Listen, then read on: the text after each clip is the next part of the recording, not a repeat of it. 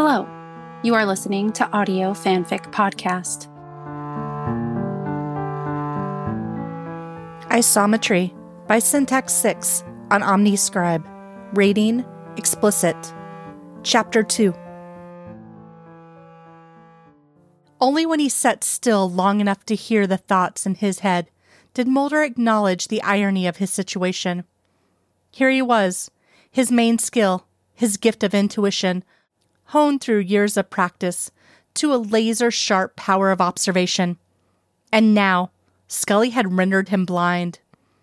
He had become a kind of Mr. Magoo, bumbling around with his too loud narrative and his too bright enthusiasm. Why, no, he hadn't seen the pill bottle come out three times in one day. Half finished lunch? Missed that one too. Head down, distracted by papers, talking to the ceiling as she dabbed her nose. He'd mastered the art of looking the other way. Except like now, when he had no other place to look. Their flight from New York was half empty, and he'd already memorized the blue and gold diamond pattern on the seat in front of him. Scully had the window, but she wasn't using it. She'd been asleep since they were airborne, and hadn't so much as twitched since then. As often as he teased her about her ability to sleep anywhere, it wasn't like her to conk out so dramatically at four on a Thursday afternoon. The sun streaming in caught the edge of her red gold lashes. He walked his fingers across the empty seat between them until he met her limp hand. Gently, he brushed the papery skin that covered her fine bones. She curled her fingers around him like an infant would, but did not stir. He let her hold him until the plane began its descent. Hey, he said, tapping the center of her palm. Scully, we're here. She sat up with a jerk, pulling her hand away. Hmm? Home sweet home. She blinked. I always forgot how short this flight is, she said as she checked her watch. It helps when you're unconscious. Beats the in flight magazine, she countered, not taking the bait. He pulled a magazine out and waved it in her direction. Hey, there's some quality merchandise in here. I purchased an electric toothbrush and a knife that can cut through diamonds. She didn't even give him a token smile, instead, fussing with her lap belt. He did an excellent job of not noticing when she cinched it a notch tighter. It's a good thing that the storm held off, she said a minute later. Now you won't miss your lecture tomorrow. And you won't miss your, um, appointment. He tested the waters, using their agreed upon opaque language. He had no idea what sort of poking or prodding she endured at the hospital, and Scully seemed to prefer it that way. I could have easily rescheduled, was all she said. End of discussion. A part of him unclenched in relief. What she didn't tell him, he didn't have to know. The plane touched down, and they did their commuter shuffle down the ramp with the rest of the weary travelers. Mulder wondered how it was that the fast food kiosks and concession stands always seemed more welcoming in National Airport. That's when you know you've done too much traveling, he thought grimly. Joe's Hot Dogs starts to look like home. Hey, Scully, you want to grab something to eat? She did a double take at the hot dog stand. Now? No, on the way home. We could get a pizza or something. A pizza. The frowny lines appeared between her eyebrows, and he regretted his offer. No, Mulder, I don't think so. I have a lot of work to do tonight. He rubbed his eyes with a tired hand. Fine, then I'll just drop you off. I'll take a cab. Scully, it's out of your way. I don't mind. I do. She grabbed her bag from the luggage carousel. Hers always seemed to come off the plane first. He watched her maneuver it with ease, lifting it high and down in one smooth motion. Good luck with your lecture, she said. I'll see you on Monday. His battered bag clunked down onto the carousel, and a crush of people surrounded him to meet the latest batch. By the time he retrieved his luggage, Scully had disappeared into the crowd. Mulder ducked his head. Yeah, he said. See you. Somewhere along the line, his door had developed a haunted house creak. It shuddered as he yanked his key free. He yielded with a groan, leaving him staring down the dark maw of his apartment. He kicked his bag with enough force to nudge it over the threshold and flung his keys in the direction of the coffee table. They missed. Flickering the nearest light switch, he ambled over to the fish tank, still in his overcoat. Hey guys, he said as he tapped the glass. Everyone still alive in there? They swished to and fro, mouths moving in silent clamor, as they raced each other to the bobbling top. I solved the case, he told him, while he sprinkled in some food. Maud paused to give him the fisheye, but Harold kept right on chowing. Mulder replaced the lid and shrugged off his coat. No sooner had he tossed it aside when his phone rang, forcing him to pick up the coat again to dig the phone from his pocket. The glowing numbers were not Scully's. Hello. Hello, is this Agent Mulder? It's Miranda Westfall calling. The lecture, right. Professor, hi, he said, sinking down onto the couch. His bones gave a creak that would match his door. What can I do for you? I didn't catch you at a bad time, did I? A bad time, Mulder thought. That was one way to describe his life these days. No, it's fine. I just got in. Oh, I tried you at the office, and they said you were out in the field. I don't mean to trouble you. It's no trouble. But I wanted to see if you were still able to lecture tomorrow. Of course. He forced some animation into his voice. I'm looking forward to it. So are we. I mentioned the possibility of the man eating fluke worm, and the students were all very excited. Mulder allowed himself a small smile. That's because they didn't have to roll around in the sewer with it. You're kidding. I wish. Listen, I'm glad they're excited. I'll be sure to start with that then. Terrific, she paused. Her voice took on a hint of teasing. So you're back from another case. Should I be looking for you and Agent Scully in the post tomorrow? No, you can skip the fine print this time. We were in New York, working a series of murders in a Hasidic Jewish community. Somehow, I don't think that's likely to make the news on Capitol Hill. Ouch. Sounds like a hard case. Was it? Not by X Files standards. It hadn't been. But that didn't explain the strange ache that plagued him still. He and Scully escaped unscathed this time, so why did he feel as though someone had wrung out his insides like a sponge? Revenge murder with a twist, he said eventually. The twist being that the original murder victim was the one exacting the revenge. Professor Westfall didn't even blink. Ghost? Golem. Oh, I've read about that, she said. And not just in the Jewish texts. There's a long tradition in many religions of those kinds of myths where someone is brought back out of love only to have things go terribly wrong. Today, these stories survive as bad TV movies and Stephen King novels but they're still with us. Mulder actually pulled his phone from his ear to stare at it for a second. So you believe in this sort of thing? Well, it does sound incredible, and I've always taken these tales as more of metaphor than fact, but I suppose it makes sense in a way, she mused. If you post it the existence of a soul, a spirit without form, then the opposite should exist as well. Not everyone posts it the same way you do. She laughed. I learned that a long time ago, Agent Mulder. Someone keyed the words hippie freak into my car a couple of months ago. The campus police investigated the students, but frankly, I suspect it was a member of faculty. Really. Let's face it, no one in the 18 to 22 age bracket uses the words hippie. He grinned, point taken. And I was hired into a tenure track position against a few strenuous objections from people outside the department but I'm hoping my large enrollment and positive evaluations will vindicate me in the end. So I'm a rating stunt. That's what you're saying. Let's just say that tomorrow I expect unusually high attendance for a Friday afternoon class. Uh huh. It all becomes clear. Not really, she protested through more laughter. It's not hard to get them in the seats. This material has the same resonance for them as it would for anyone. Take your golem, for example. Who hasn't wished they could bring back a lost loved one just through sheer force of will? Anyone who has mourned a grandparent, a friend, or even a pet can identify with that. Yes, he sat up and let his eyes wander around his shadowed apartment. You sound like you speak from experience. Of course, she answered softly. Even hippie freaks are human, you know. You're telling me you don't know the feeling?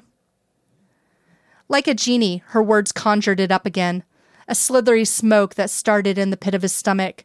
The constriction of terror on it squeezed him from the inside out.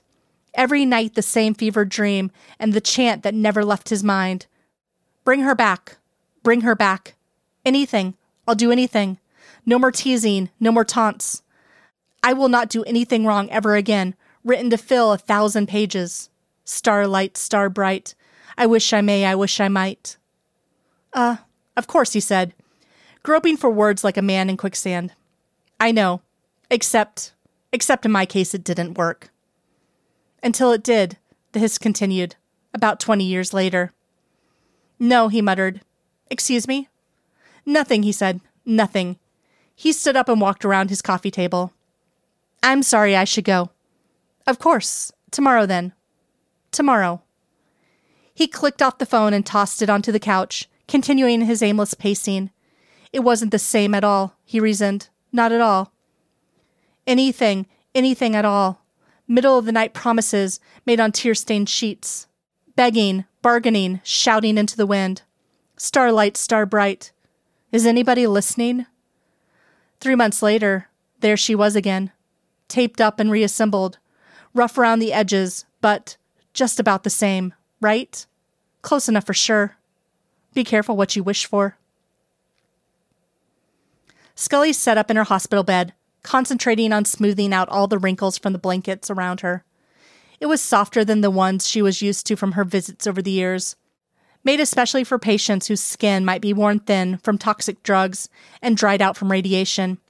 She had studied all the treatments from the instant she'd been diagnosed, but no printed words could capture the reality of being cooked from the inside out. No one had mentioned the fact that your body could become so conditioned to the dizziness and nausea that it started sending them along earlier, just at the sight of the pale blue hallways or the wispy feeling of the cotton gown against your skin. Knock, knock, a woman called on the other side of the door. Scully drew her knees up to her chest, undoing all her hard work, eliminating the wrinkles. Come in. Her oncologist, Vanessa Alton, entered the room, carrying a clipboard in her hand. She was a willowy woman, with quick dark eyes and high cheekbones that suggested her Maasai ancestry.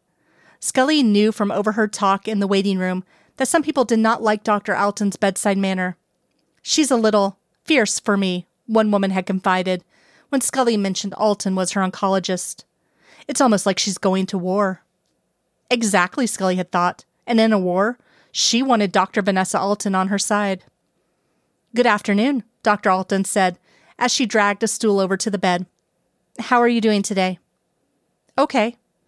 Dr. Alton scanned the information that the nurse had jotted down earlier. Blood pressure is good. Any nosebleeds this week? No. Great. Dr. Alton looked up. How about at work? How are you holding up there? Scully felt herself flush as she remembered her hasty retreat from the airport last night. She'd poured herself into a cab and managed to give her address before passing out again. The poor driver had to shake her awake at her apartment stop. I'm all right. When Dr. Alton looked skeptical, Scully straightened herself and tried to sound a little more convincing. Really, it's going okay. I'm just a little tired. Dr. Alton glanced at her records again.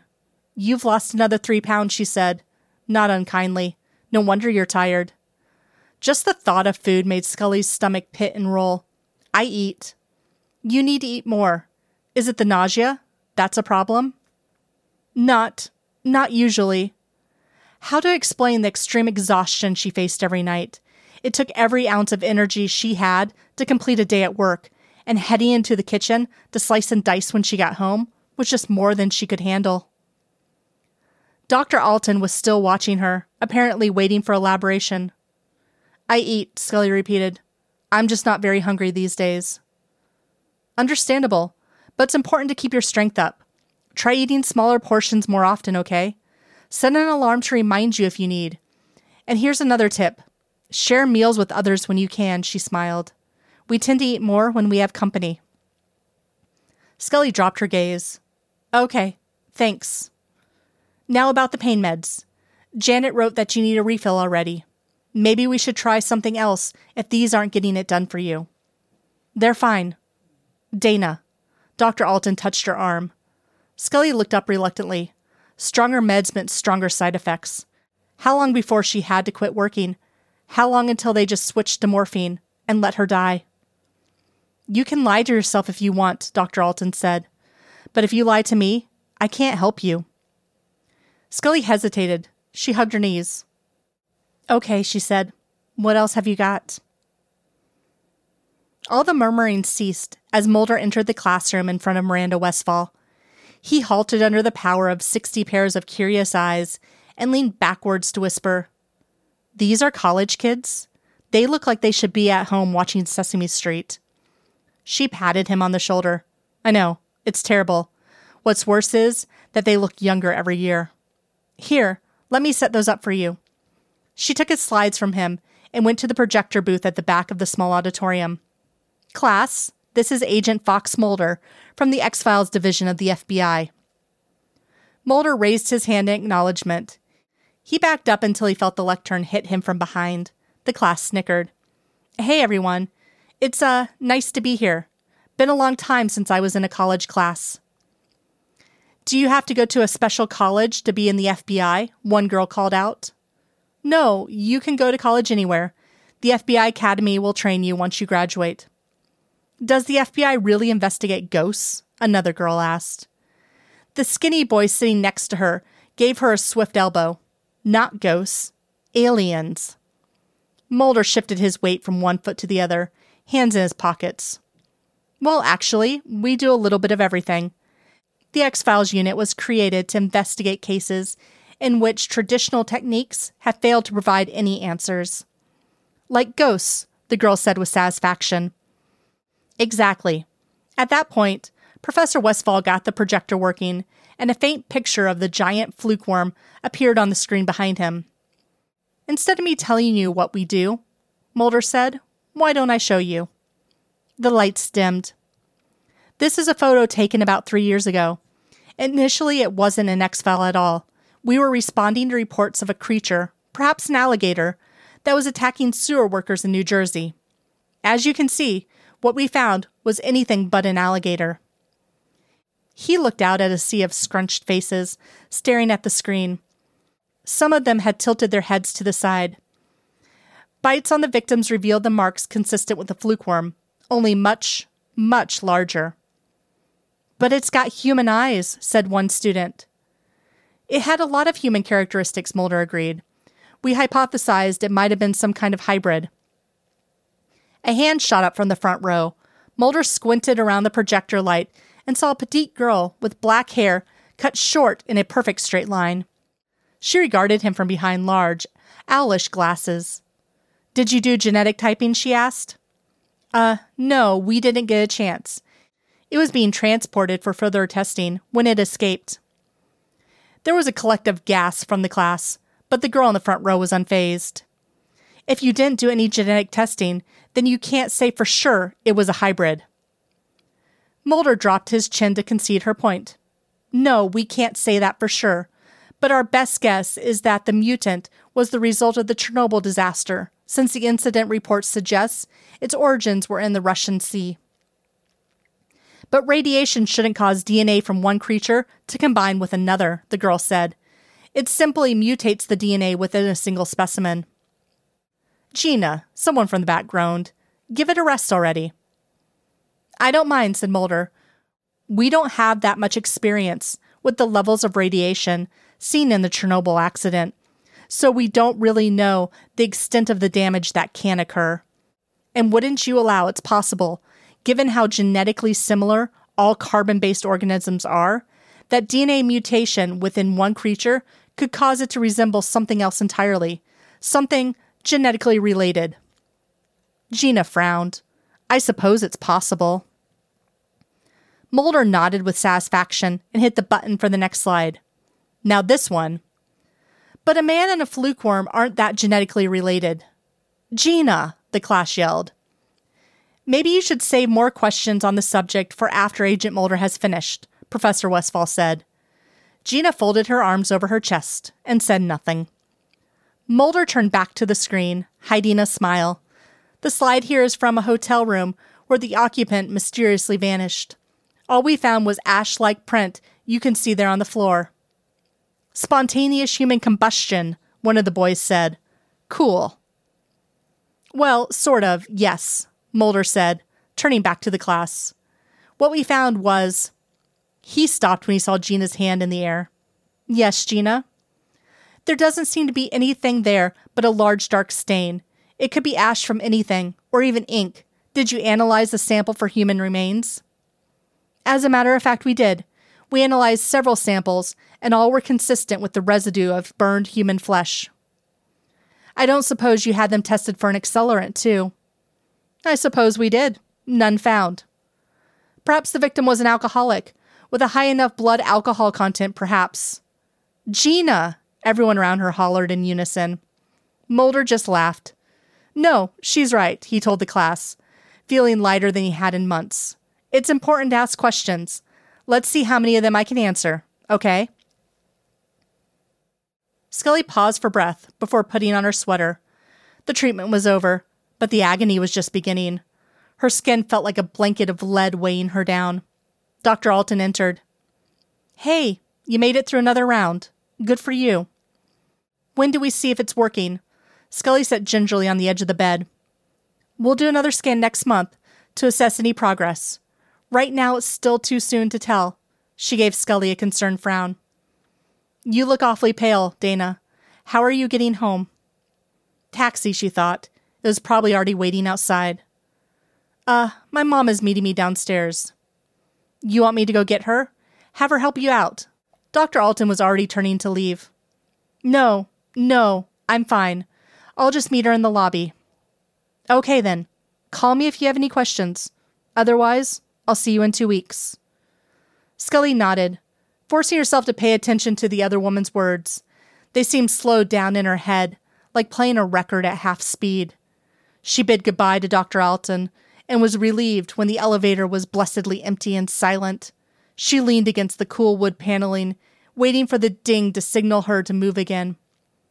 Outside, it was drizzling, but her taxi sat idling with its heater running. She climbed inside and gave her address. The leathery smell of the interior made her stomach clench, and for a few minutes, she had to concentrate on not being sick. At least the feeling subsided. Closing her eyes, she rested, listening to the cars swoosh past on the wet street. Fantastic, Professor Westfall was beaming at him, and Mulder found himself grinning back. It wasn't often someone looked at him with such naked appreciation. It went okay? He asked her as the students filled out around them. It was great. She grabbed his hand and squeezed. Thank you so much for doing this. I really enjoyed it, and I know the students did too. It was fun. The word tasted strange on his tongue, like an underripe berry. Sorry about the rough time Gina gave you. I should have mentioned that she's a live wire. Mulder glanced over at the small body loading giant textbooks into her backpack. She paused to push her glasses up her nose. He caught her eye and smiled. It's okay, he said, turning back to Professor Westfall. I like her. I do too. She keeps me honest. Listen, I have a couple of quick things to do around here, and then I owe you dinner. You want dressed up Italian or slightly grungy pub? Grunge sounds great. My kind of man. Come on, I'll show you around the department. Scully let herself into her apartment and shrugged off her coat. When it slid from the hook and crumpled to the floor, she gave it a long, baleful glance, but decided to leave it there. The energy required to bend down and pick it up might be all she had left in her. She used it to walk to the bedroom, where the shades were still drawn from the night before. Or was it the night before that? She took off her shoes and climbed under the covers. The room spun around for several nauseating seconds. She kept her head still as she reached for the phone. Hi, Mom, she said, a minute later. Yes, I'm home. It went fine. Yes, yes. I'll eat in a bit, okay? Yes, Mulder picked me up. Everything is fine. Her mother chattered on until it made Scully's teeth hurt just to listen. Mom, I've got to go. I'll call you tomorrow, okay? She clicked off the phone and curled up with it under her chin. Her bedside clock read a quarter to six. She forced her eyes to stay open, despite the fact that her hands twitched from fatigue. Mulder would be calling soon to make sure everything was all right. Every Friday he called after her treatment. Must be awake for that. He would call, and she would say she was fine. Just like always.